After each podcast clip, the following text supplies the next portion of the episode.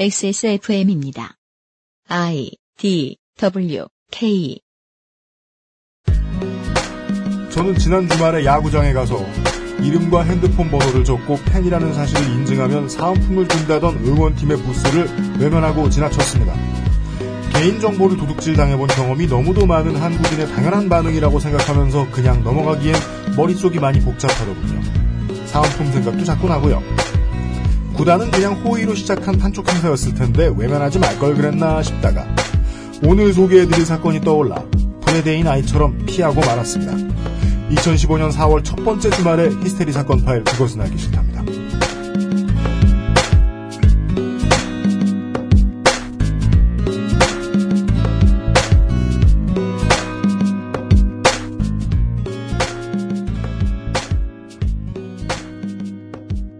지구상에 계신 청취자 여러분, 한국에 또 주말이 찾아왔습니다. 히스테리 사건 파일 그것은 알기 싫다를 주말에 만나주셔서 감사합니다. 책임 프로듀서 유현수입니다. 이용 상임 수석에 앉아 있습니다. 안녕하십니까. 주민번호 참 수집하는 거 사소한 재물에 이끌려서 이런 걸 쓰고 나면 그 나중에 쓰지도 않을. 예, 그러면은 정말 그 정말 어김없이 뭔가가 날아옵니다. 바 하트 카 하트라 높은 배 하트 당 그렇죠. 하트를. 그렇습니다. 네. 예. 아, 조심해야 된다. 저 목동구장에 갔는데 야, 시즌 오프너에 갔는데 그걸 나눠주고 있더라고요. 팬 인증하면 뭐 뭘 준다고. 네. 그래서 바깥 양반 신나게 받아왔길래 네. 그거 왜 받았냐고. 그래서 저는 안 받았어요 또. 네. 그래서 이제 우리 바깥 양반하고 문자 이렇게 오는 거 비교해 보면 좀 알 수 있는 게 있을지도 모르죠. 저는 요새 광고 거의 안 받거든요. 네, 네, 네. 포털에서 일하시는 분들하고 이야기를 하면요. 직원이 죄가 어디 있어요. 죄 있는 직원도 있을 수 있어요. 네. 그건 이제 정은현 선생님께서 하셨던 말씀이죠. 지은 죄에 따라 부역자냐 아니냐를 결정하는 수준은 있을 수 있다. 네. 근데 이제 뭐 포털에서 언론 담당 말고 다른 개발하시는 분들도 있고요. 그런 분들은 그냥 열심히 일하고 네. 환경 좋은 직장에서 높은 연봉 받으면 좋잖아요. 음. 좋은 거야, 되게. 이런 분들은 언론 다루는 이제 포털의 파트를 경험을 안 해보셔가지고 실제로 어떻게 돌아가는지 잘 모르실 수 있어요. 음. 남의 부서 일을 어떻게 합니까? 그렇죠. 큰 회사에서. 네. 그리고는 자꾸 포털만 죄인으로 몰아간다. 다른 부서에서 일을 하면 더 억울할 수도 있어요. 음. 그렇죠. 다른 부서에서 죄 짓고 있는 거 아니니까. 그렇죠. 예. 근데요. 심리가 이어지고 있는데 기사 제목을 이렇게 뽑아요. 조현아 따옴표 피폐해진 상태 따옴표 항로 변경 무죄 주장. 죄진 사람이 피폐해졌는데 네. 항로 변경이 무죄예요? What? 뭐지? 나는 피폐해졌다. 살인 무죄. 그러니까 이게 이게 그런 거 아닙니까? 뭐 예를 들어 쌍용차 노동자들이 무슨 죄가 있냐라고 했더니 음. 쌍용차 고용된 사람들이 뭐 노상방뇨한 거 이런 거 쭉 찾아가지고 유죄. 무슨 죄가 없냐 막 이런 네. 식으로 하는 것과 똑같이 매우 건강함. 예. 저 사람이 나쁘지만 초췌하다. 초췌하고 조실부모하여 뭐, 뭐 이런 얘기하는 네. 거. 이번 주 일요일에 조기축구에서 두 골 기록. 무죄. 이런 거하고 똑같은 거예요. 그러니까요. 반면에 이거 뭐야? 똑같이 포털 탑에는 세월호 참사 위자료 1억, 단원고 학생 배상금 다운표 약 4.2억 다운표 이런 소리가 나와 있어요. 이 소리를 언론들이 예, 여권의 정치가들이 왜 뿌리는지는 다신 얘기하지 않겠습니다. 네. 어차피 들으면 화나고 여러분들이 모르는 얘기도 아니니까. 웃긴 건 저런 류의 제목을 내용이 다를지라도 붙이고 있는 포털이 언론 환경이 이상해진데 자기들 탓이 없다라고 말할 방법은 없다. 음. 포털 안 쓰고 어떻게 삽니까? 다만 포털은 늘 조심하자. 네네네. 가스처럼 쓰자. 보일러처럼 쓰자. 참 그 네이버 그 검색 엔진의 형편없는 성능에도 불구하고 안 쓸 수가 없어요. 왜냐하면 네이버가 그 외부로 검색을 막아놓은 자료들이 있기 때문에 네이버 블로그라든지 내부에 있는 자료를 네이버 이외의 검색 엔진에서 이제 검색이 안 되게 해놓는 고전적인 그래요? 방법이잖아요. 어. 그렇기 때문에 안 쓸 수는 없는데 그럴 때만 좀 제한적으로 사용하는 게 좀 필요합니다. 아, 저도 어, 이런 얘기 해도 되나? 쇼핑 최저가 볼 때만 어. 이용해요. 근데 예전보다 다른 찾아주는 데들이 네네. 더 많이 찾아가지고 네네. 요새 예전처럼 많이 이용하게 되진 않더라고요. 네. 네. 어제 이 시간에 사학을 치고 싶으면 그 끝에 누가 있는지 네. 파악해보자. 이런 말씀을 드렸습니다. 아, 포털에서 보는 기사에 흥분하시기 전에 이 기사는 누가 썼고 누가 올리는 걸 허락해줬으며 누가 제목을 이렇게 바꿨나. 네. 자나깨나 조심하셔야겠습니다. 이게 사학이 없었으면 이런 생각도 들었어요. 사학재단이 없어서 사회 분위기 이렇게 안 만들어지고 혹은 이제 사학법을 만질 수 있을 만큼의 사회 분위기가 80년대에든 90년대에든 2000년대에든 우리나라에서 됐으면 네. 재벌도 이렇게 용인해줬을 리가 없거든요. 그런 분위기가 돼 있는 나라가. 그렇죠. 음. 그랬으면요. 저 몇몇 배를 찔러가지고 음. 드러내서 문제없는 세상을 만들었다면 지금 우리의 학부모들이 혹은 우리처럼 이제 앞으로 애 낳아서 키워야 되는 사람들이 애 대학 못 보내면 어떡하지 노심초사하는 분위기도 아니었을 것 같아요. 예. 이 Back to the Future처럼 느껴지는 거예요. 음. 저거 하나 해결했더니 모든 게 다 해결되어 있지 않았을까. 어, 네. 예. 어, 그런 생각이 들어요. 그런데 이러저러한 이유로 인해서 우리 자녀들이 큰 도적질을 당하지 않을 수 없게 된 상황에 대해서 네. 말씀을 드렸고요. 이 시간에는 작은 도적질을 박리담회로 많이 해가지고 큰 돈을 벌어들인 예. 몇몇 사례들을 네. 소개해드리도록 하겠습니다. 광고 듣고 와서요. 2015년 4월 첫 번째 주말에 히스테리 사건 파일 그것은 알기 싫다는 에브리온 TV 바른 선택 빠른 선택 1599 1599 대리운전 커피보다 편안한 아르케 더치커피 두루 행복을 전하는 노건 간장게장 한 번만 써본 사람은 없는 빅그린 헤어케어 프리미엄 safe food 아임닭에서 도와주고 있습니다. XSFM입니다. 좀 만들기 쉬운 거 먹고 싶다고 하면 안 돼? 나 골탕 먹으라고 이러는 거지 지금. 에이, 아니야. 노건! 간장게장 부드럽고 고소한 게살, 짜지 않고 향긋한 간장. 매콤한 청양고추. 노건 간장게장. 엑세스몰에서 만나보세요. 바른 선택, 빠른 선택. 1599, 1599에서 알려드리는 대리운전 이용 상식. 대리운전을 이용하시다가 불편한 사항은 기사님께 직접 말씀하시기보다는 콜센터에 연락주세요. 보험, 사고 처리, 기사의 불친절 문제까지 규정에 따라 친절하고 빠르게 처리해드립니다. 문제 처리 원칙이 확실히 준비된 1599, 1599라면 더 안심되겠죠? 바른 선택, 빠른 선택. 1599, 1599에서 전해드렸습니다. 바른 선택, 빠른 선택. 거품, 향, 색깔. 다들 뭘로 만들었길래 이렇게 진하고 많지? 저 화학 성분들 내 피부에 남는 건 아닐까? 시간만 많으면 코코넛 오일로 내가 샴푸를 만들겠지만 난 바쁘니까 빅그린 약산성 헤어 케어 시스템 Big Green sulfate free 원두 커피보다 적은 카페인의 커피. 부담 없이 하루에 한 잔 더. 아르케 더치 커피. 커피아르케닷컴. 일병, 너 요새 살 빠지고 몸 좋아졌네. 비결이 뭐냐? 아닙니다! 아니긴 뭐가 아냐. 확 달라졌는데. 아닙니다! 아, 자식 좀 가르쳐 줘봐. 아닙니다! 이 X가 지금 나랑 장난하나. 아임닭, 아임닭 먹는단 말입니다. 아임, 닭? 닭가슴살 소세지랑 스테이크, 현미가 들어간 닭가슴살 큐브까지 한 번 먹어보면 절대 다른 거 못 먹지 말입니다. 닭가슴살을 가장 맛있고 간편하게 먹는 법. 프리미엄 safe food 아임닭. 광고와 생활. 아임닭 공식 쇼핑몰에서 지난주에 알려준 대로 가입 시 추천인으로 XSFM을 눌렀는데 왜 할인이 안 되느냐? 역시 나는 운이 없지 이럴 줄 알았다 이 나쁜 네, 심지어 따져주신 분이 없었지만 되게 슬퍼요. 예, 알아봤습니다. 했다고 했는데 이거 할인 안 된다고 따져주는 분이 없었어요. 이게 다 착했거나 예. 아니면 무관심이다. 네, 알고 보니 홈페이지 구축 시 추천인 저장 버튼을 눌 알고 보니 추- 홈페이지 구축 시 추천인 저장 버튼을 눌러야 한다거나 이거 무슨 말이에요? 나머지를 더 읽어봅시다.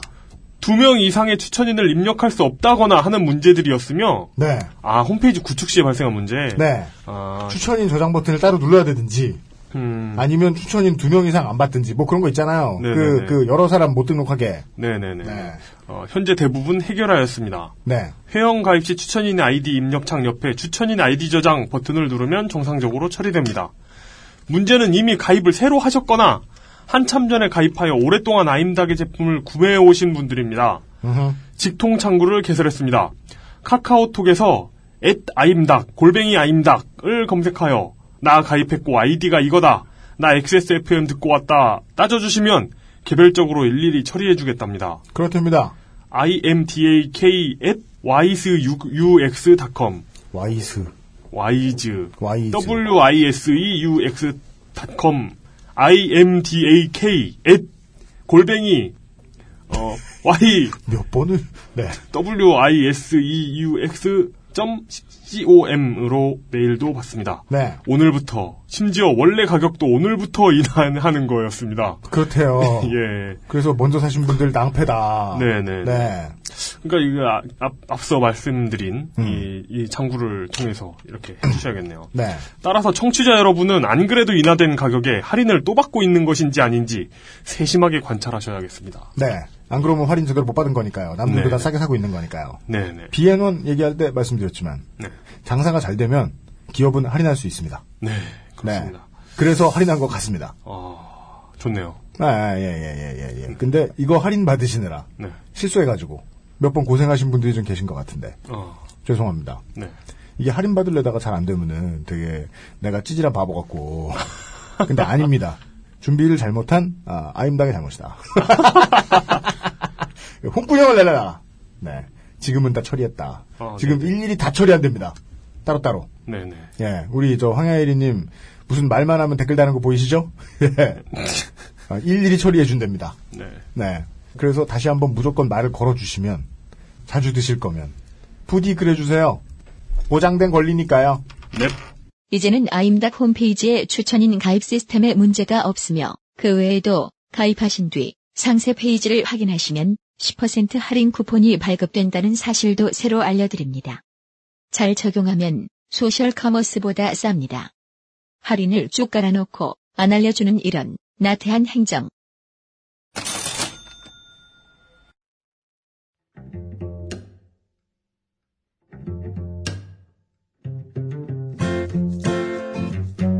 슬로우 뉴스와 함께하는 시사 되새김질.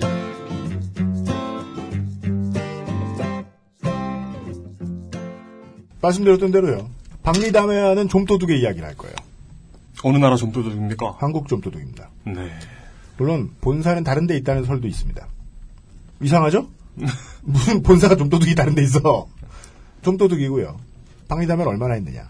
지금까지 알려진 바에 의하면 아, 한 2,406만 건 정도의 도둑질을 1원씩만 해도 2,400만 원인데 네. 1원보다는 비싸게 한 모양이에요. 예. 그런 것 같습니다. 이게 100원이다, 1000원이다. 눈덩이 크면 커지죠? 네네네. 예. 그 정도 한 모양입니다. 이런 유능한 좀도둑의 이야기를 네. 슬로우 뉴스가 다뤄줬습니다. 이 이야기를 소개해 주시기 위해서 오랜만에 아, 저희 지금 방송 기준으로 뭐 되게 오랜만에 뵙는데도 네. 하나도 변하지 않으신 네. 네. 아, 오렌지족 무형문화재. 그게 뭐예요? 네. 어, 예. 어, 1990년에서 시간이 멈추어 있는 사나이. 아, 그 아저씨 안 들으셨군요, 그동안. 아, 들었습니다. 그 부분은 너무 얘기를 많이 해주셔서 주변에서. 예. 그런 단정함은 오렌지족이 아니여 이놈아. 이러면서. 아, 그렇죠. 예. 수십 년 뒤에도 이 코너 할 것이 확실시되는 슬로우 뉴스의 민노 씨 편집장께서 오랜만에 XSFM 스튜디오에 청취자 여러분들을 뵙기 위해 자리하고 있습니다. 안녕하십니까? 예, 안녕하십니까. 네. 오랜만입니다. 예, 오랜만입니다. 간단히 해명을 드리면. 네. 그 오렌지족 패션 있잖아요. 제가 그 무슨 벼룩시장을 자주 이용하는데. 네. 오래된 옷이 많아요. 그 2호선 거기 뭐죠? 동묘역. 바뀐 어 동묘역 동묘압역 예 6호선 동묘역. 네. 예. 거기서 아주 주로 패션 예, 쇼핑을 하는데 좀 오래됐습니다. 음. 옷들이 유통되는 옷들이. 아. 구, 90년대 패션을 완벽히 복원하기 위해 벼룩 시장을 뒤지고. 네, 민노 편집장께서 예. 예, 동묘 앞 역의 상인들 네. 욕보이셨죠?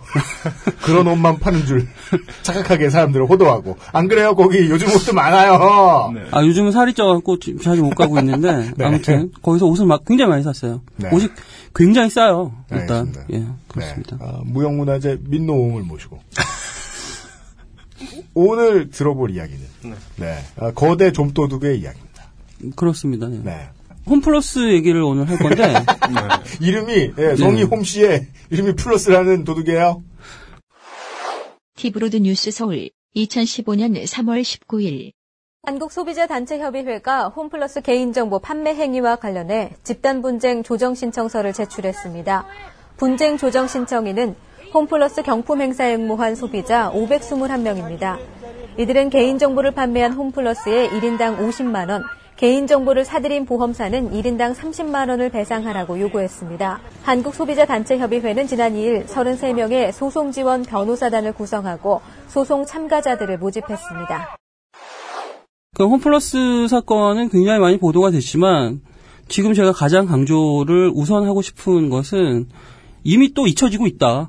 이미 잊혀지고 있다. 이미 잊혀지고 있다. 그리고 홈플러스가 소비자들의 어떤 지금 반응, 정보를 도둑맞은 소비자들의 반응을 보건데 그다지 겁내하지 않는 것 같다. 아 처음부터 스포일러를 막 해주고 계세요. 이 좀도둑이 훔쳐간 것은 정보예요. 네, 그렇습니다. 모르시는 분들 위해 이 이야기를 좀 소개해 주실 겁니다. 예, 간단히 홈플러스 사건의 개요를 설명드리면 예. 기존의 정보 유출 사건과는 굉장히 구별되는 점이 하나 있습니다. 네. 뭡니까? 아주 의도적으로 홈플러스의 관계자들이 정보를 사업의 일환으로 팔아먹은 거죠. 예전에는 그냥 유출이 됐다. 뭐 우리가 뭐 기술적으로 좀 부족했다. 뭐 이런 아, 식이 아니고 유출이 아니고 유출이 아니고 팔아먹은 겁니다. 매매를 한 이 거죠. 업체는 그럼 홈플러스는 자신들의 수익에 세금 낼 때 찍는 수익에 보태려고 그런 짓을 했다는 거예요? 아, 말이 자- 안 되잖아요. 그거 예. 하려고 도둑질을 해요? 예. 멋지다! 오션스 홈플러스다! 이게 그러니까 굉장히 단순하면서 무식하면서 어떻게 보면 굉장히 과격한 사건이죠. 아, 이게 정말 과격하거든요. 어찌, 보, 어찌 보면 그 굉장히 당연한 귀결이라고도 보이는 게 사고로 유출된 수많은 개인정보들이 있었잖아요. 네. 있었죠. 예, 그렇게 유출되면 유출당한 니 탓으로 끝났죠, 대체로. 근데, 그죠. 이게 이번에 죄질이 왜 다른지를 편집장님이, 민호 편집장이 선- 설명을 해주셨는데, 네. 어, 이거는 지금 진짜 회사가 돈 벌려고, 유출시킨 놈들이 돈 벌려고. 그러니까 그런 일이 있으니까 그런 게 처벌 안 되고 넘어가니까 어 그냥 해도 되는 거구나 이렇게 생각하는 거 아니에요. 뭐 그랬을 수도 있고 기존에는 어쨌든 유출이 됐다라는 것은 내가 실수를 했다. 우리가 업무상 과실이 있었다 이런 표현 쓰잖아요. 네. 근데 형법에서도 죄를 벌주는 형법에서도 가장 크게 구별되는 게 과실과 고의. 네. 너는 실수로 그런 거니 아니면 네가 일부러 그런 거니? 이걸 뭐라고 말해야 돼? 필연적 고의. 네가 일부러 그런 거면은 내가 너를 좀 더 많이 혼내주겠어가 이 형법이죠. 미필적 고의 그 유필적 고의라고 해야 되나? 완필적 고의. 홈플러스 너무 사- 고의. 예, 예. 그 홈플러스 사건의 가장 큰 특징은 기존의 정보 유출 사건과는 구별되게 홈플러스의 영업 목적에 부합하는 활동을 해왔고 4년 동안 네. 231억 정도의 매출을 올린 거죠. 고객의 개인 정보를 의도적으로 고의적으로 팔아먹음으로써 와 좋다. 예, 230 200억이나 해. 231억 원의 네. 수익을 올린 사건입니다. 어. 아주 간단하게 설명을 드리면요. 예. 야, 이거, 저, 231억. 그게 그렇게 팔리기 시작하면, 저, 저, 배추, 고추 팔고 싶지 않지. 그러게요. 음.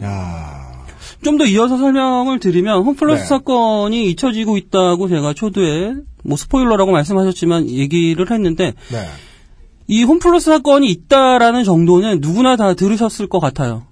그죠? 그런가요? 아닌가? 못 드신 분들도 많아요.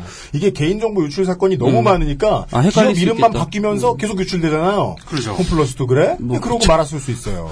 네. 예, 그랬을 수도 있지만 어쨌든 보도는 많이 됐어요. 사건이 터졌을 때 네. 검찰에서도 기소한다고 하고 음. 시민단체들에서도 소송단을 모집을 해서 얘네들 정말 이번에는 제대로 혼내주겠다. 다시는 이런 일이 재발되지 않도록 하겠다라는 몇 명인지 아세요? 실제 피해자가? 실제 지금 추정을 하는데 네. 일단 홈플러스의 어, 회원이 1,600만 전- 정도라고 해요. 1,600만. 아, 1,600만 정도인데 피해 건수는 2,400만 정도잖아요. 네.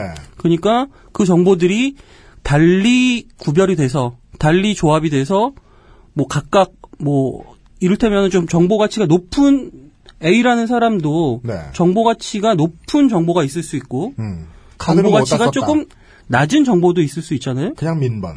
예, 그런 것들을 다양한 곳에 10여 개의 보험 회사들, 금융권에 팔아먹었다라는 혐의인데 예. 아직 뭐 확정 판결이 난 거는 아니라서 혐의인데 여기서 골 때리는 것은 어디에 그런 팔아먹었는지 이를테면은 작년에 그 뭐죠 신용카드 3사에서 네. 뭐 1억 건인가 넘게 유출되면서 굉장히 사회 문제가 됐잖아요. 그렇죠. 이를테면 네. 뭐 손석희 홍께서도 나도 털렸다. 대통령. 뭐 다 털렸다. 네. 그러면서 방송이 됐고 많은 사람들이 인지하고 있고 알고 있는 네.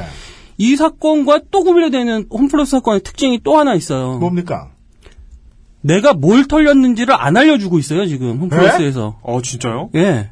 야, 이게 앞으로 개인 정보를 유출할 많은 기업들을 위해서 지금 십자가를 줬네요, 홈플러스가. 이 홈플러스는 판단을 할 것 같아요. 내가 만약에 지금 뻗팅기면 나한테 유리할까 불리할까. 음. 언론들이 나를 때리고 있는데 이 지금 소나기를 피해서 또 망각으로 사람들은 돌아가잖아요. 잊잖아요. 되게 쉽게 잊잖아요. 우리나라는 네. 또 특히나 네네네. 너무 막 exciting한 사건들이 계속 터지고 있겠지? 인 것 같아요. 잊어버리겠지? 어. 제가. 주변에 그 변호사들한테 한번 물어봤어요. 너라면 어떡하겠니? 이 사건. 네가 지금 홈플러스 변호사야. 너라면 어떡하겠니? 아, 범죄자의 심리. 응. 예. 내가 양심을 저버리더라도 조직의 이익을 위해서 뭐 홈플러스의 사건을 대리하는 변호사라면은 네. 어 나는 좀 버틴기라 어 정보 주지 마라 음. 라고 조언을 할 것 같다 그렇죠. 내 이름 밝히면 안 된다 어 이런 식의 말씀을 절대 내 이름을 까면 안 되는데 내가 홈플러스 변호사라면 나도 그렇게 할 것 같다 음, 어, 네네네네. 라는 거죠 아, 중요한 얘기 나왔네요. 우리나라 기업들이 소송을 대하는 방식. 여론의 눈치부터 봐야 된다. 그게 1번이다. 이 사건에서 저는 가장 중요한 포인트는 국민들이 특히 1600만 홈플러스 회원들이 그다지 분노하고 있는 것 같지가 않다. 그래서 홈플러스의 어떤 관계자들이 그다지 소비자들을 두려워하는 것 같지가 않다. 이 개당 얼마를 받아야 231억이 나오나요? 이게 어떻게 받았냐면요. 2,000원, 1,980원씩 받기도 하고 네. 건당 또 1,694만 명의 회원 정보는 건당 2,800원씩에 판매했다라는 혐의가 있습니다. 그러니까 이제 마트를 지나가다가 고객들한테 2,800원을 달라 그래서 받아온 거 아니야! 근데 2,800원 가지고 화를 내기도 어렵다. 어쨌든 저는 이게 얼마 내 정보가 얼마에 팔렸다, 네네. 뭐 천 원에 팔렸다, 만 원에 팔렸다가 중요한 것이 아니라 나를 기업이 어떻게 대하고 있는가. 네 네 네. 나를 겉으로는 뭐 고객이라고 하는데 나를 정말 호갱으로 대하고 있는가. 아니면 정말 개인정보 함부로 팔아먹어도 되는 수단 도구로만 보고 있는가. 이건 호구도 아니고 그냥 지갑을 가진 채로 뭐지? 죽은 walking dead를 보는 듯한 거 아니에요, 지금 얘들은. 그렇죠. 인격체로 대하는 게 아니지. 물건을 팔지 않고 돈을 뺏어가려고 그러는데. 그 여기서 그치는 것이 아니고 쇼킹한 거는 뭐냐면은 첫 번째는 고객의 정보를 고의로 팔아먹었다. 네, 하신. 뭐 혐의이긴 하지만 아직 확정된 건 아닙니다만 아주 거의 사실에 가까운 혐의죠. 그게 첫 번째고 두 네. 번째는 내가 어떤 정보를 털렸는지를 안안 알려준다. 알려준다. 그게 두 번째라면 네. 세 번째로 제가 굉장히 화가 나서 글을 썼던 이유 네.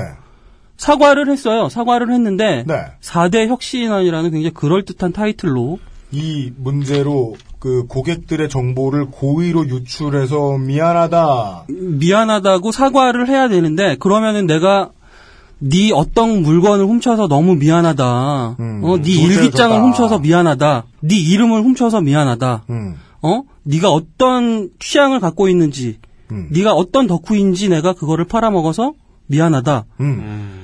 내가 너의 무엇 무엇을 훔쳐서 미안하다가 있어야 되는데 그게 없다고 그랬잖아요. 그 가만 있어봐. 혁신안이잖아요. 근데 뭘 혁신안의 내용이 뭐냐면은 네. 신선식품을 1년 내내 10%에서 20% 할인하겠다.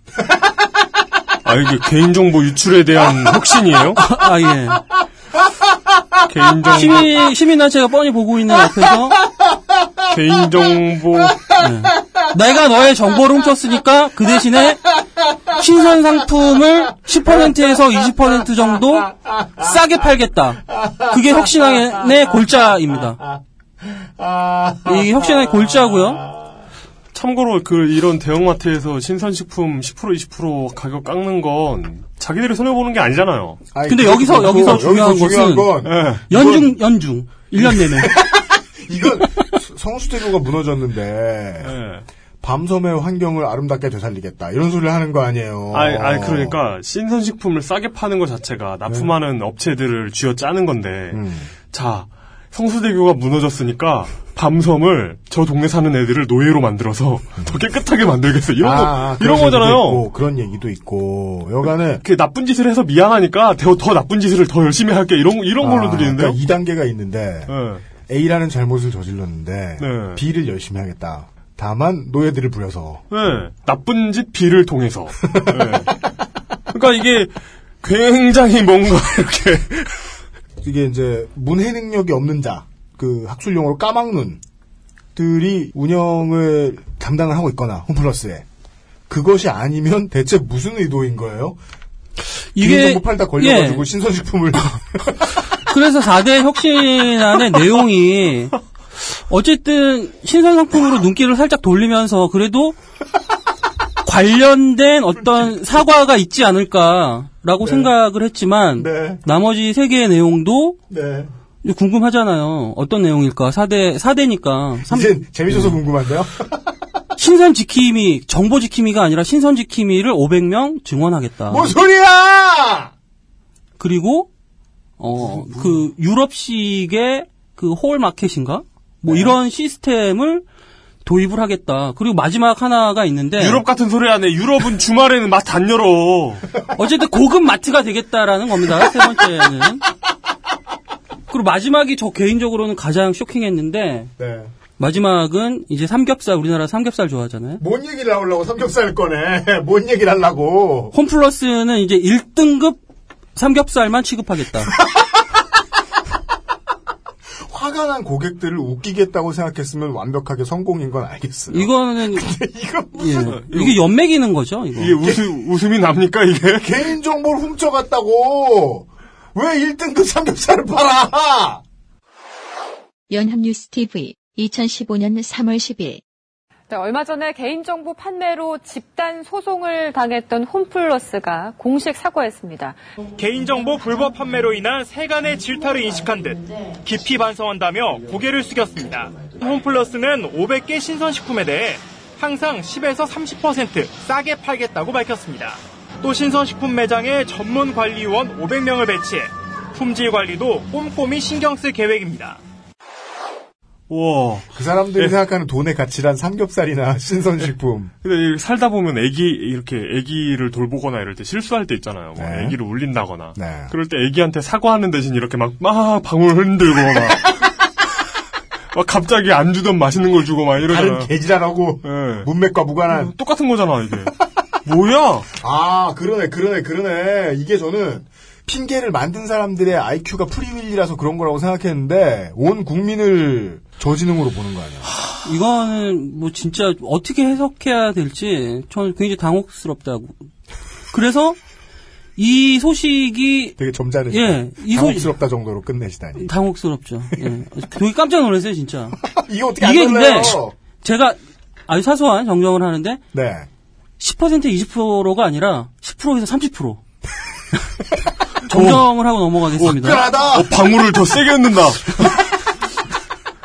근데 아까 제 뭐 변호사 얘기도 잠깐 했지만 네. 이게 고도의 전략일 거라는 거죠. 고도요? 고도.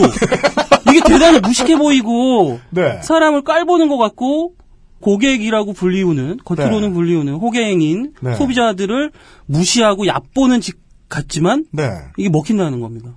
아니 내 차 뒷범퍼를 부셔놓고 네, 네. 앞유리 썬팅을 해주겠다고 하는데 왜 사람들은 속는다고 분석하셨는지 들어볼까요?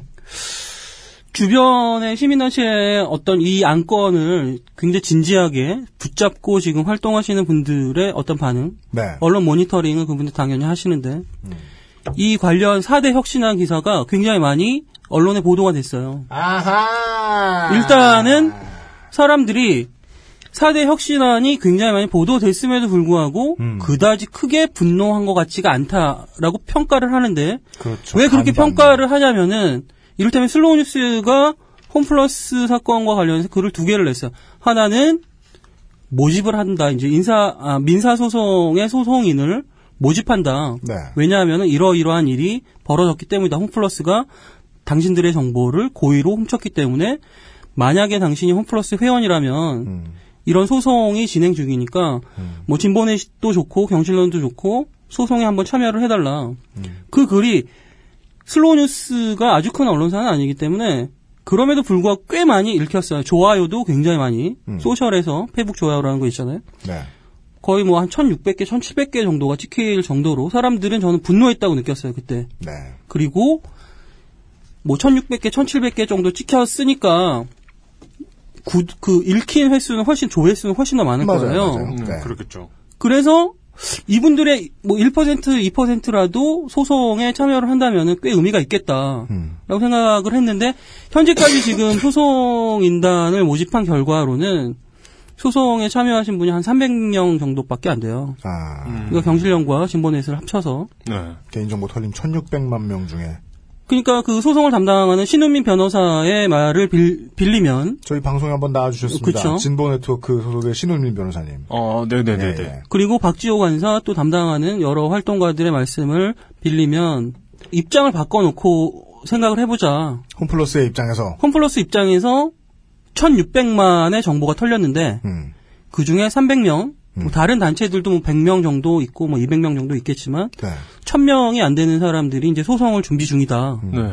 무섭겠냐? 1600만 명 중에서 이제 1000명도 안 되는 거죠. 무섭겠냐? 어, 잘 막았네. 좀 가소, 가소롭다라는 거죠. 두려워하지 않을 거라는 거죠. 음. 그 점이 가장 좀, 뭐 속이 상한달까. 그 1600만 명이 사는 집, 뭐 한, 뭐 500만 호에서 700만 호 되는 집에 네. 유리창에 비비탄을 쏘고 도망간 놈이 한 놈이야. 근데 그 중에 300명만 화를 낸다. 그러면은 이 양반은 재판을 앞두고 신나겠죠. 음. 아싸. 그러니까 무시해도 좋을 뭐, 만큼의- 뭐 다른 사건들 곧 있으면 또 세월호가 1주년이 되는데 맞습니다.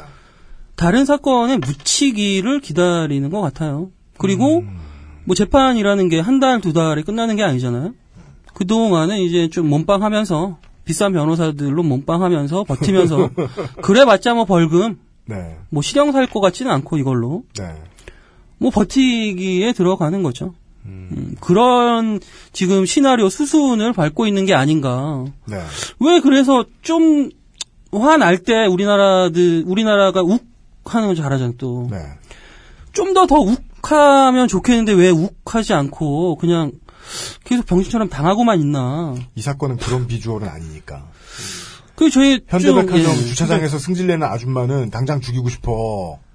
근데 이 사건은 티도 안 나고 2,800원이라고. 그 너무 바보처럼 당하고만 있는 것 같다라는 느낌이 그러니까 이런 거죠. 이런 터무니없는 대응이 가능한 건 사실 그 이게 그러니까 어, 여론을 장악할 수 있. 여론은 시, 시끄럽지 않을 테고 어, 우리는 기사를 내보낼 수 있다는 자신감이 있기 때문인 것 같거든요. 음. 그 기사를 내보내는 거죠. 왜 그러는지는 이제 그 정황은 빼내고 음. 이그 홈플러스가 어떤 그 자기 혁신안을 내놨는지만 기사로 내, 내놓으면 되는 거잖아요. 계속. 아, 뭐, 뭐, 뭐. 그게 뭐 그게 혁신안이 아닌 거죠, 근데 삼겹살 1등급이 무슨 혁신? 그게, 그게 아까도 여쭙고 싶었던 게 이런 실로 누군가에게 중요한 문제가 있겠지만 물론 예. 뭐 삼겹살 좋아하시는 분들한테는 큰 뉴스이긴 하겠지만. 네. 아니 이렇게 실로 동쪽에서 불났는데 서쪽에서 개똥 치우는 소리를 하고 있는데 이것에 대한 논평이나 기사들을 전 본 기억이 별로 없어요.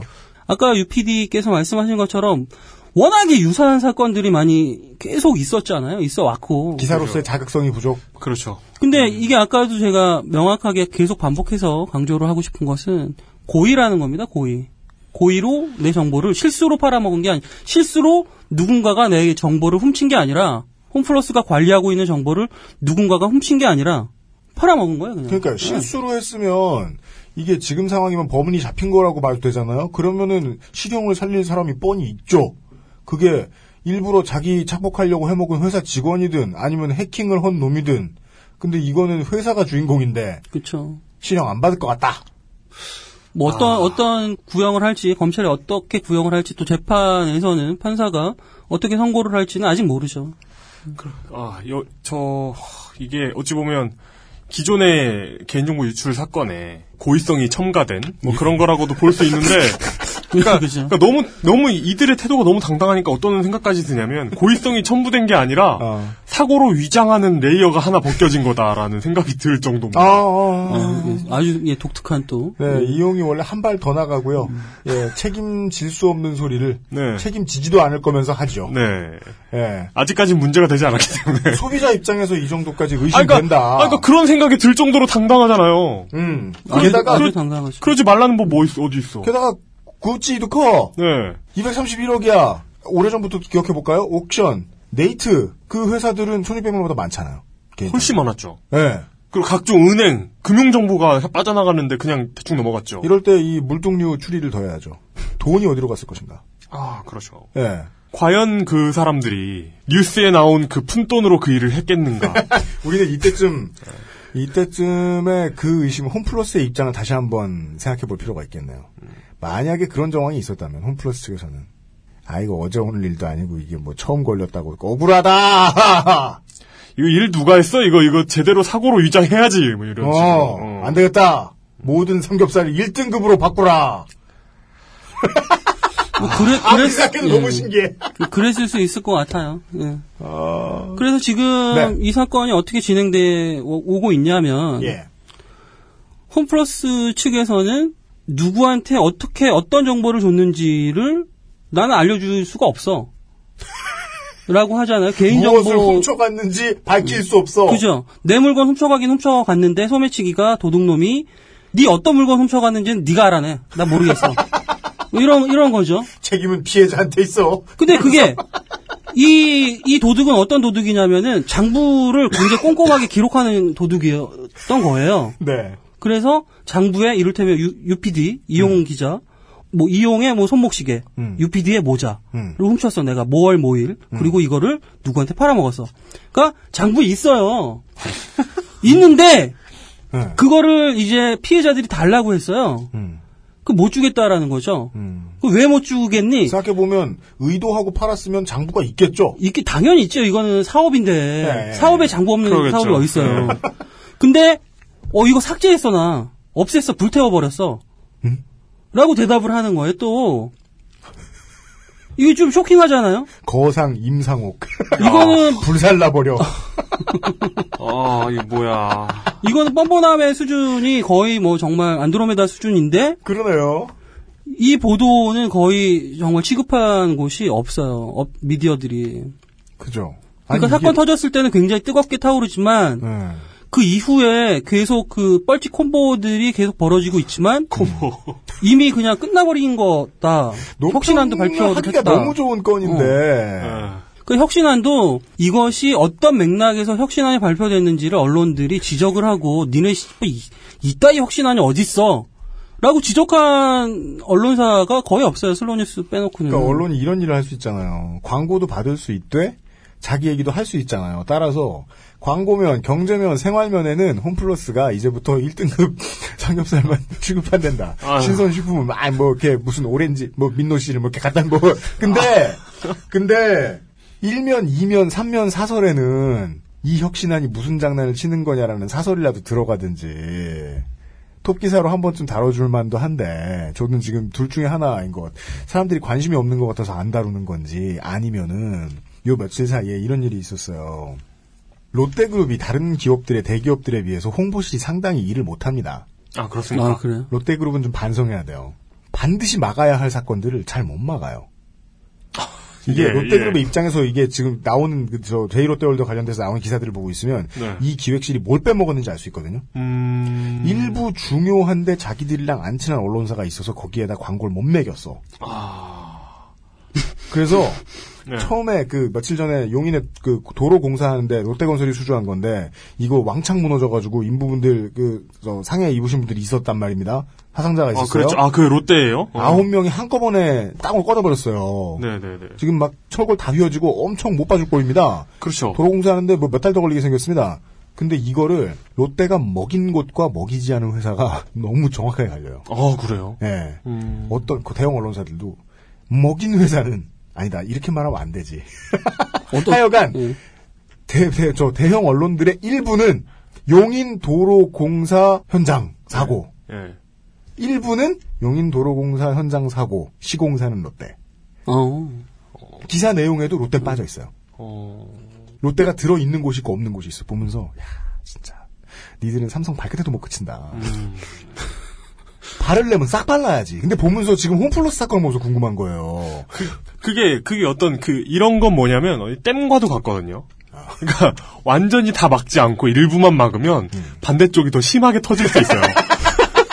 그게 저는 이 롯데의 엉성한 이걸 보고 있다 말고 네네. 그리고 오늘 이제 민노 편집장님의 이 이야기를 듣다 말고 홈플러스는 뭘 되게 잘한 건가? 언론이 관심을 안 가진 게 아니라 음. 이런 의심도 살짝 드는 거예요. 네. 저 말도 안 되는 삼겹살 개소리를 치면서도 언론한테 욕을 거의 안 먹었어요. 돈이 거의 없는 슬로우 뉴스한테 빼고. 그러니까 여기서 또 생각해 볼 만한 점은 팩트가 뭐냐 언론사들을 아주 우호적으로 바라본다라는 전제에서 음. 팩트가 뭐냐라고 했을 때 도둑이 뭘 훔쳐갔는지가 장부에 있었는데 그걸 어쨌든 삭제를 했다라는 거잖아요. 음. 그 이유가 타당하냐 상식으로 추리를 해보자는 상식으로 네가 이 정보로 돈을 계속 벌었어 4년 동안 200억 원이 넘게 돈을 벌었어요. 이걸 없앴으면 당연히 이게 이게 위법이 있으니까 그러니까 거래처가 없을. 수가 없잖아요. 그러니까 네. 이거를 근데 그냥 없앴어요. 가라거래가 되는 거 아니야. 이걸 없앤 사람을 그러면은 그 자료가 없기 때문에 언론들은 침묵해야 할까요? 언론들은 그 자료가 없으면 그러니까 그 누구한테 자료가 없는 어떻게 팔아- 위법이라고 걸어야 되는 거 아니야. 누구한테 어떻게 팔아먹었는지가 명확하지 않기 때문에 그리고 소비자들이 좀 더 뜨겁게 하면 그림이 나올 텐데 음. 미지근하니까 그림이 안 나와서 맞아요. 뭐 침묵해야 할까요? 저는 이런 질문을 던질 수 있, 저는 그 질문을 거죠. 던지고 언론들은 yes라고 얘기했다. 라고 생각을 하고 싶어요. 네. 왜냐하면 230억은 작다라고 본 것 같아요. 그렇게 본 것 같아요. 200억. 이 200억이란 돈은 200, 200 억이란 돈이 어떤 언론에게도 작고 여론에게도 작고 홈플러스한테만 큰 거예요. 그래서 홈플러스 너무 좋은 거지. 그러니까 그 200억이라는 돈이 그러니까 어떤 그 상징성이 있는 것 같아요. 어제도 200억이 나왔잖아요. 뭐요? 어제도 200억이 나왔잖아요. 어디에 200억이 나왔어? 그 포스코. 아, 아, 아, 아. 지오 그러니까 그- 블라텍 블라블라텍. 그러니까 그 200억이라는 돈이 네. 어떤 그 누군가 그런 뭐 재벌이나 어떤 그런 단위에서 큰 타격을 주는 돈은 아니지만 음. 어떤 그 언론에 보도될 때 파급력은 있는 그런 어떤 상징적인 액수가 아닐까요? 이용에 또 책임지지 않는. 아니 저는 200억은 정말 큰 돈이거든요. 막 던지기. 아니 당연히 엄청 큰 돈이죠. 예. 돈도 아니에요. 저 200만 어차피- 원도 큰 돈인데. 아니 어차피 생길 일이 없기 때문에 돈도 아니야 그거. 사실 사실 뭐 이런 이런 뭐 100억 단위 넘어가면 뭐 100조나 뭐 크게 우리한테는 차이 없잖아요. 차이가 없죠. 뭐라고 말해도 돼요 어차피. 네, 네. 뭐 천조든 가늠이 뭐. 안 되죠. 네. 저 이용과 제가 이런 쓸데없는 의심을 잠깐 했고요. 그래서 지금 홈플러스 사건의 지금 현재 오늘을 말씀드리면 지금 방송을 녹음하고 있는데 네. 내일자로 경실련과 진보 넷에서 네. 왜 니네는 그거 함부로 삭제했니? 개인정보보호법에 보면은 그런 네. 정보들을 함부로 삭제하지 않도록 해석할 만한 규정이 있거든요. 네네. 그래서 검찰에 수사를 의뢰하는 작업을 내일 하기로 했다고 합니다. 음. 네네네. 가장 최신의 소식입니다, 이게. 네. 근데 굉장히 안타까워하는 것이 뭐냐면은 좀 더더 화를 내달라. 화낼 만한 일이다. 음. 라는 거죠. 음. 사람들이 화를 낼 그러니까 일이다. 누가 나한테 뺨을 때렸는데 그 뺨 때린 것에 대해서 진심으로 사과하고 사죄하고 용서해 줄 수 있죠. 음. 근데 뺨을 때린 다음에 우리가 구멍가게 하는데 너 오면 물건 싸게 줄게. 신선식품을 지어놓게. 그리고 삼겹살은 우리 1등급만 하는 거 알지? 그러면- 이라고 한 거예요. 그러면 뺨을 맞은 입장에서는 네. 아, 빠따를 날리고 싶죠. 왜 근데 그러지 않을까? 음. 우리나라 소비자들이 정말 착해서 그런가? 뭐 블랙 컨슈머라는 표현도 쓰잖아요. 네. 어, 이런 사람들이라도. 좀 어떻게 좀 찔러갖고 좀 이런 사람들이 좀좀 진짜 참고로 예. 저희 방송에서는 안쓴 놈입니다. 네, 그 African 소비자. 네. 아 그런가요? 그냥 영어 영어 표현으로 black consumer라고 하면 이렇게 그, 아, 그, 우리 모두 아프리카계잖아요, 그냥. 네, 그렇죠. 예, 그냥 흑, 흑인 소비자, 이런 뜻이에요. 아 그래요? 예. 여간에 아 진상 고객들 가가지고 진상에 그러니까 좀 진상이라도 좀 떨어졌으면 좋겠다라는 생각까지 드는 거죠. 너무 조용하고 너무 이거 뭐 착한 것도 아니고 좀 너무 바보 같으니까 그런 안타까움이 이 사건을 바라보는 그죠. 지난주에 저한테 혼나신 우리 저 에, 나쁜 소비자분들 가라. 아, 그러니까 진상떨로. 좀 진상떨로 좀 너- 홈플러스 좀 출격했으면 좋겠어요. 너로 정했다. 그죠. 여러분은 인터셉터 네. 가서 타격을 주라.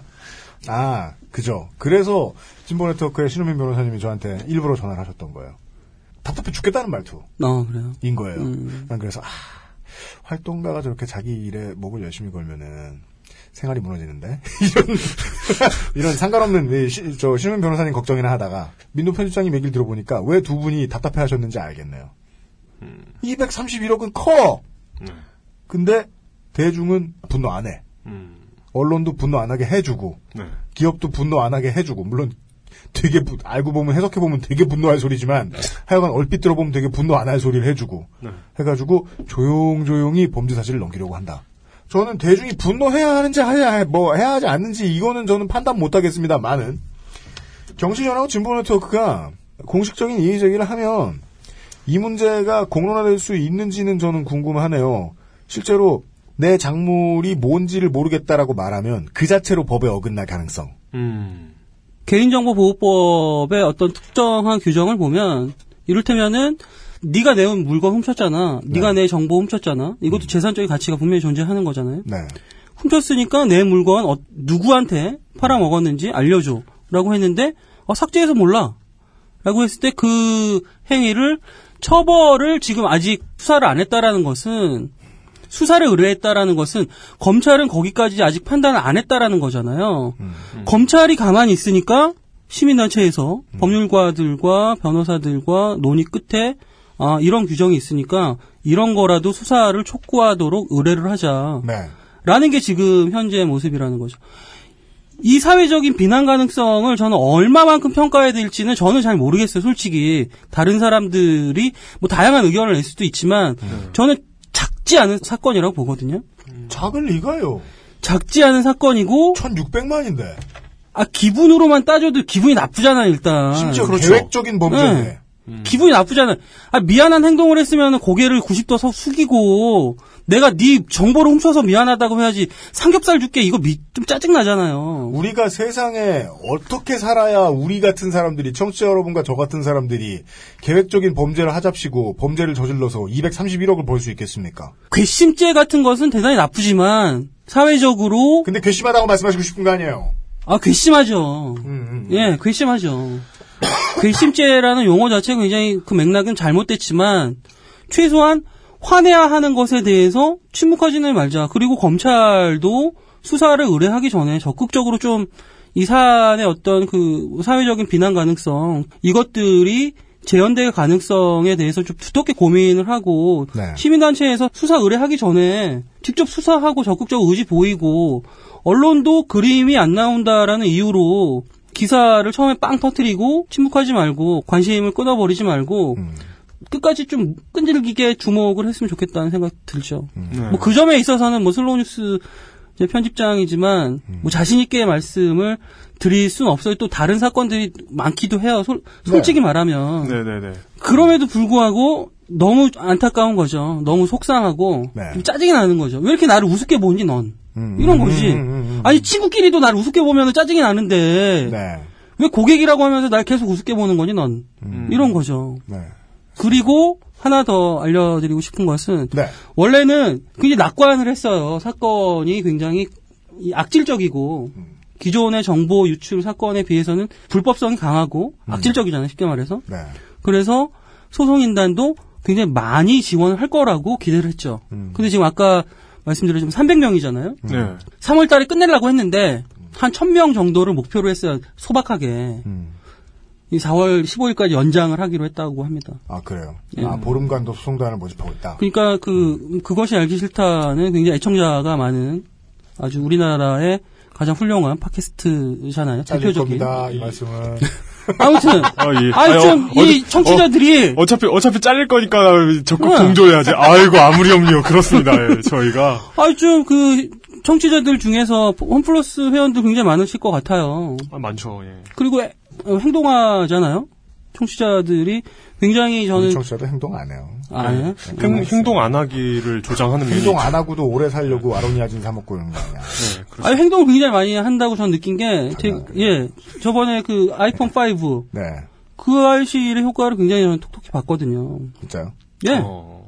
그래서 좋아요 누른 거 말고 뭐래요? 여러분이 뭘 하셨어요? 아 후원을 하셨어요. 직접. 진짜요? 예. 아이고. 뭐 저희가 저희. 예 저희에게 뭐 네. 도움이 되는 건 없지만 오원국 씨는 굉장히 그그 아실 이후로 음. 지상파에서도 못한 일을 그 아실이 저는 했다고 생각하거든요. 무슨 소리예요? 지상파에 많이 나왔어요. 저희가 그- 할수 있는 일을 못 해요.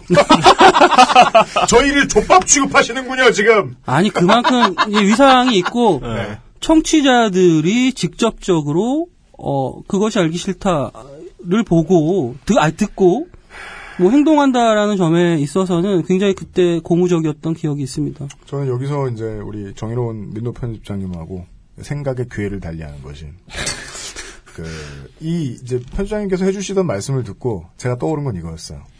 아 분명히 다른 회사도 아니고 반드시 콕 집어 홈플러스에 음. 한 명이 있어요. 한 명? 매우 뛰어난 인재가 한 명이 어, 있어요. 예, 있는 것 같아요. 그가 냈던 아이디어 중에 가장 브릴리언트한 것이 음. 털린 개인정보를 공개하지 말자예요.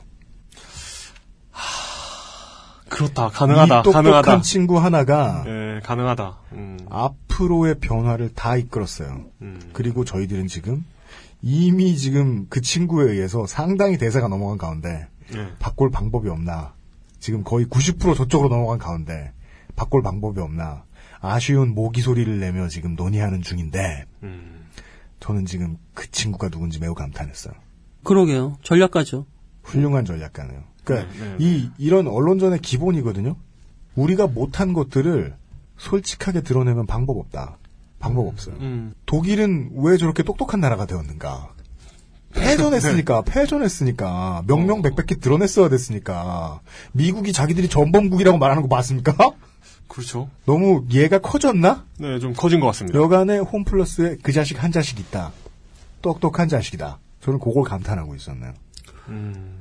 저는 근데 그 똑똑한 사람, 뭐, 여러 명 있을 수도 있고, 한 사람이 있을 수도 있는데, 그한 사람의 똑똑함을 왜 여러 사람의 어떤 상식이 이겨낼 수 있다고 보거든요? 1600만을 등쳐먹기가 쉽다는 게 가장 안타까운 일이죠. 음. 그런 똑똑한 사람들의 어떤 그 술수나 그런 전략 전술, 뭐 그런 식의 어떤 인기응변에 그런 계속 천만이든 천육백만이든 아니면은 뭐 카드 3사 1억 건이 넘게 유출이 됐잖아요. 그때는 최소한 내가 뭐 털렸는지는 알려줬어요. 그러게요. 이거는 훔쳐서 팔아먹었는데 작물이 뭔지 안 알려주고 있, 있다라는 거죠. 제가 아까 칭찬한 그 똑똑한 자식은 JTBC 뉴스 같은 데 보면서 그 손석희 보도사장의 개인정보가 털린 모습을 딱 이렇게 비주얼로 멋있게 보여준 그것을 보면서 감동을 받은 거죠. 음. 저것만 안 까면 되겠다. 내가 해냈다. 어떻게 되겠다. 예. 라는 생각을 했을 수 있지요. 예. 네, 자꾸 그쪽 입장으로 범죄자의 입장 쪽으로 접근을 해보게 되는데 저는 신기하게도 지금 또 남은 내용이 있나요? 이게 홈플러스 사건의 아주 중요한 내용은 뭐 대략적으로 다 설명을 드린 것 같습니다. 네. 저는 놀랍게도 지금 옥션이나 네이트가 생각나는 게 아니라 아, 지난 정부가 결국은 종편에게 선물을 안겨주기 위해서 백도어로 실현을 해내고야 말았던 KBS 수신료 인상이 떠오릅니다. 아, 한국에서 사는 국민들의 인생은 매일같이 누군가에게 뺨 맞고 사는 인생이구나. 아, 그러게요. 예. 그런 생각이 듭니다. 네. 거의 그리고 뭐, 계속 네. 화안 내요. 네. 그 왼쪽 뺨을 맞으면 오른쪽 뺨을 내미는 거의 뭐 예. 네. 다 맞으면 턱주가리를 내밉니다. 네. 어, 그런 삶이 아닌가. 예. 그렇게 얘기하면 좀 효과적일지도 모르겠다. KBS 수신료를 내지 않기 위해서 네. 가진 방법을 다 동원해서 아, 저는 안 내고 있습니다. 예. 지금. 에, 저항하셨던 많은 현명한 잉여분들이 계시다는 걸 알고 있어요. 예. 제가 그 잉여 중에 한 명이에요. 저 수신료 안 내고 있어요, 지금. 네. 굉장히 항의 전화를 강하게 했더니 안 내도 된다고 지금 하더라고요. 4,000원인가요? 2,000원인가요? 어, 차피 저희 집엔 TV도 없어가지고. 그러니까 저도 TV 없다 그래서 수신료 내지 말라고. 진짜. 아, TV 없는데도 계속 수신료를 부과를 하는 거예요. 어, 그래서 제가 한 4년 전인가 5년 전에 네. 나는 TV 없다. 아, 진짜 그 궁금하면은 내 옥탑방으로 와라. 음. 나 TV 없다. 그랬더니 알겠다. 그럼 음. 수신료 지워주겠다라고 하더라고요. 미래도 싸움이 중요한데 지금 벌어진 문제를 미래에 이제 앞으로 정리하기 위해서 하는 싸움도 중요한데 어, 요런 당부가 필요하지 않나. 살림을 잘할 거면 돈 계산을 요즘은 보통 복잡하게 해야 되는 게 아니잖아요. 그죠. 예를 들어 저는 사야 할 물건이 뭐가 코스트코에 있다. 그럼 그냥 친구한테 현금 던지고 부탁해요. 근처에 살아요? 예, 예. 어, 왜냐면 그게 앞으로 장기적으로 봤을 때 코스트코에 가서 물건을 사기 위해서 삼성카드에 가입하는 것보단 돈을 아낄 테니까. 아, 예. 맞습니다. 그게 마-. 우리가 예. 마트에 가면 안 된다는 이유가 제가 이제 이용이나 저나 이제 잘 알죠. 결혼해 보니까 음. 알겠어요. 음. 가면 안 살 걸 두 배 사요. 결국 난. 돈을 10만 원 더 쓰고 20만 원 더 쓰고 온 거야. 맞아요. 그래서 다급하게 명절날 전이 아니면 전 절대 안 가거든요, 이제. 신선식품 대충 여기 파악하고 심지어 우리 동네 마트가 물가가 비싼데도 불구하고 거기서 조금만 사도 돼요. 거기서 심지어 그 신선식품은 시장보다 비싸죠. 음. 아마 임원진들은 그런 어, 자위 행위를 했을지도 모르 아니 자위를 했을지도 모르겠습니다. 어차피 마트란 어차피 마트란 네. 필요 없는 곳에다가 사람들이 돈을 뿌리고 가는 곳이다. 정보쯤이야. 뭐 그러게요. 네. 아, 그런 범죄자의 좀도둑의 심리를 에, 한, 한 시간 동안 파헤쳤습니다. 예. 만약에 이 얘기를 듣고 본인도 홈플러스 회원인데 아 빡쳐서 안 되겠다. 그러게요. 지금 나는 카드가 정지됐으며 주머니에는 2,800원이 어, 좀 모자란 돈이 있다. 예, 너희들이 예. 안 뺏어갔으면 나는 100원 정도 부자였다. 네. 예, 그렇게 말씀하실 수 있는 분들. 어, 소송단에 참여하실 생각이 있으신 분들은 어떻게 해요? 아, 진보넷과 경실련에서 민사소송. 진보 네트워크, 진보.net. 진보 네트워크 센터인데, full name은. 경실련 소비자 센터와 진보 네트워크 센터에서 네. 소송인을 모집 중입니다. 4월 15일까지 연장, 연기해서 모집을 하고 있으니까. 네. 홈플러스 회원이어야 돼요, 자격은. 네. 홈플러스 회원이. 이거 분들- 소송 내려고 지금 가입하시면 안 됩니다. 네. 예, 예. 이미 가입되어 계신 분. 홈플러스의 끈아픔이지, 소송단이. 오, 그, 어, 나도 홈플러스 가입돼 있나? 왜? 왜 궁금해? 왜? 왜 궁금해? 저는 궁- 홈플러스 궁금하죠? 아니거든요, 진짜 안타깝게도. 나는 그런데 죽어도 가입 안 해. 제 회원이었으면 저 진짜 소송인단 중에 한 명으로 이름 올렸을 것 같은데, 예. 하여간 뭐 이렇게 말씀 관심 있으신 분들은 한번 가보시고 예, 4월 15일이니까 아직 시간이 여유가 있습니다. 네, 관심 없으신 분들은 제발 가지 마시라고요. 다시 한번 당부드립니다. 네. 너네 때문에 이상한 소송했다 이렇게 말씀하시지 마시고 관심 없으신 분들은 가지 마십시오. 네, 네. 네. 아, 이런 소송 정보까지 알려드렸고요.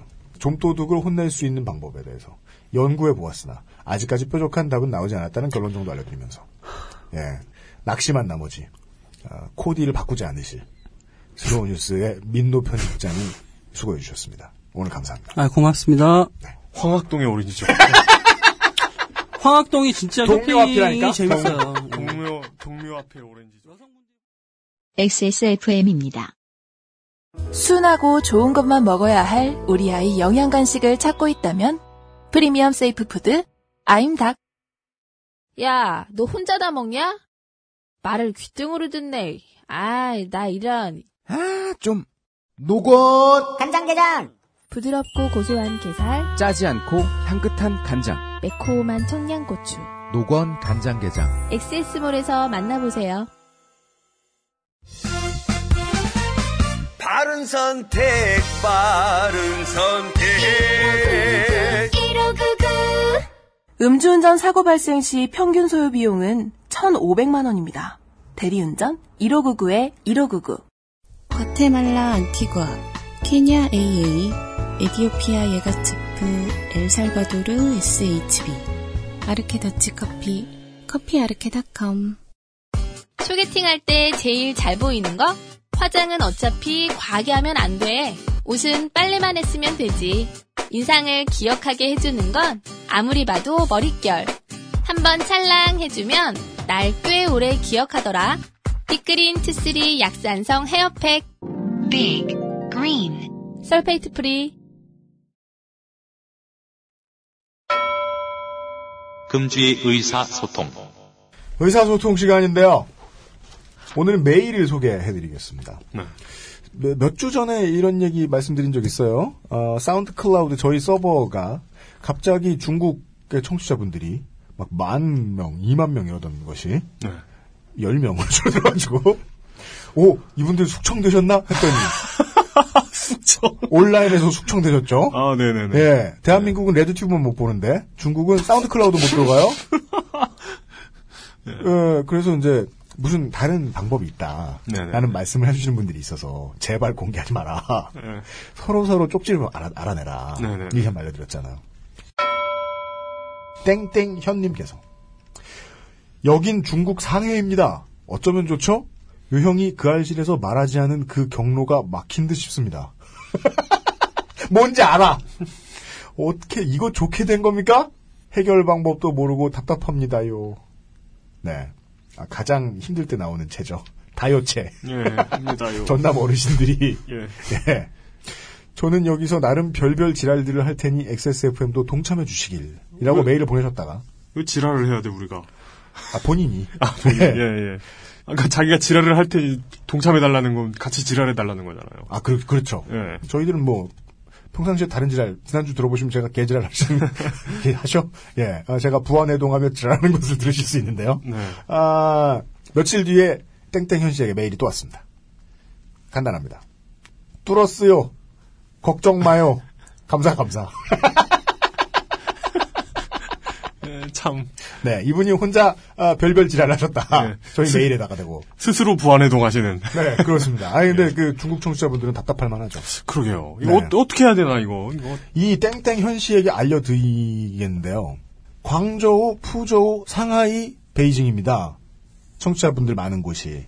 그냥 중국의 대도시네요. 네. 아까 물론 소도시, 중소도시들도 있을 텐데 저희는 그것까지는 안 잡히거든요. 네네네네. 근데 이분들 뭐 몇백 명 이상, 몇천 명 이상 있는 분들 청취자가 있는 동네 그 동네에서는 어, 어떻게든 소문 좀 내봅시다. 이게 한국말로 소문 내는데 공안에 잡아가겠습니까? 공안이 조선족. 잡혀가면 저희들은 치외법권. 저희가 말한 거 아님.